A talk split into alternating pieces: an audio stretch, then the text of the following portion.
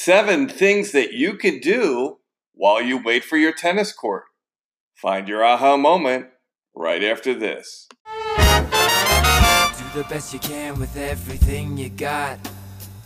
Struggle day to day, cherish every fight you fought. Destroy your obstacles, remove the blocks.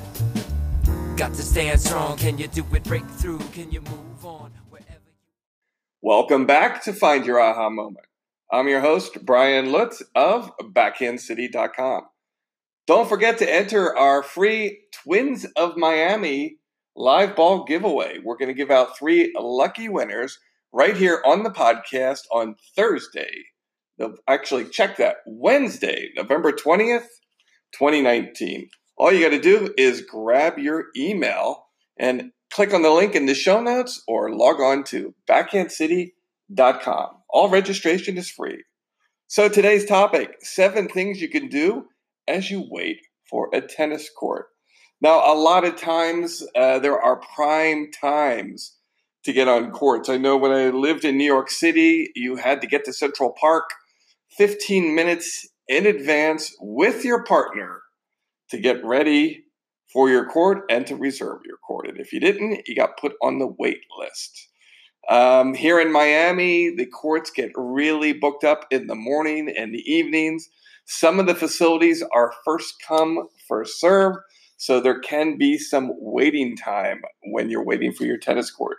So today's tip has to do with how to maximize and be productive during this idle time as you wait for your tennis court. And a lot of the stuff you could just keep in your tennis bag. And the first tip is bring elastic bands. These are really good for warming up your joints, your shoulders, your knees, your legs.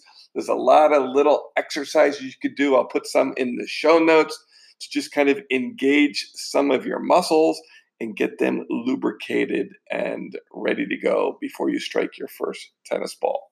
If you're and your partner there early, tip number two, you could do some hand eye catching drills with the tennis balls to keep your eyes and your hand eye coordination sharp. Once you start really feeling good about yourself, you can also do tip number three with some footwork exercises. You can do some simple plyometric footwork, some side shuffles, some karaoke, uh, so maybe some explosive jumps, but just a way to get your lower body warmed up and cranked up at the same time. Um, tip number four while you're there, establish a daily goal. You must have come to the court for a reason. You're either doing a practice session, you're doing a lesson, maybe you're playing a match, or you're in a league or tournament. Make sure you reinforce in your mind what your goal is for that day. It could be anything, it could just be to move with energy for every ball. Try for every ball as hard as you can get a high first serve percentage, be consistent off the ground, have a good warm up. It's your goal. Make it as you wish. Number five, if there's a wall around, that's a great way to burn off some anxiety, maybe nervous energy, and just work on your timing. Uh, I've done this a lot, and if I get there before my partner, I really notice a difference as I'm playing better than my partner as he or she has to warm up and I've already got to that state because my timing's there and I've broken out a sweat. Tip number six make sure your gear and your bag's organized. It's a really good time to just go over everything. Where are my spare shirts? Where are my sweatbands?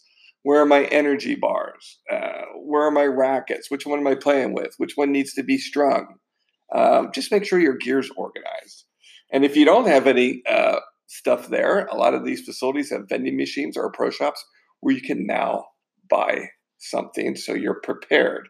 Another good thing you can do when you're there is check out your overgrips. This is a really good time to put some overgrip on your racket so you've got some fresh fresh grip on there so when you get out there you're not wasting time doing all these tasks you could have done in advance. And finally, tip number 7, have a snack. And I find this a lot with my tennis students. Now, a lot of my tennis students are between novice and intermediate level, but I find a lot of them are coming without having the proper nutrition. And that some of these students will kind of bonk out early. I can see their energy levels go down, and I'll ask them, when's the last time you had something to eat? You know, and if class is at 7:30 and they had something to eat at lunch, that's a long time to go without having any kind of nutrition in your body, and now you're doing vigorous exercise. So make sure your tennis bag has a snack uh, or a nutritional drink. Now, I typically like Smart Water because it's got electrolytes in it. Uh, you can use Gatorade, of course. Um, you can also, my favorite uh, snack is the Clif Bar because they're very organic. And then you can go old school and bring just oranges or bananas. And just nibble on these before you're playing and while you're playing, just to stay ahead of the curve and your body will not bonk. So, those are the seven things you can do as you wait for a tennis court.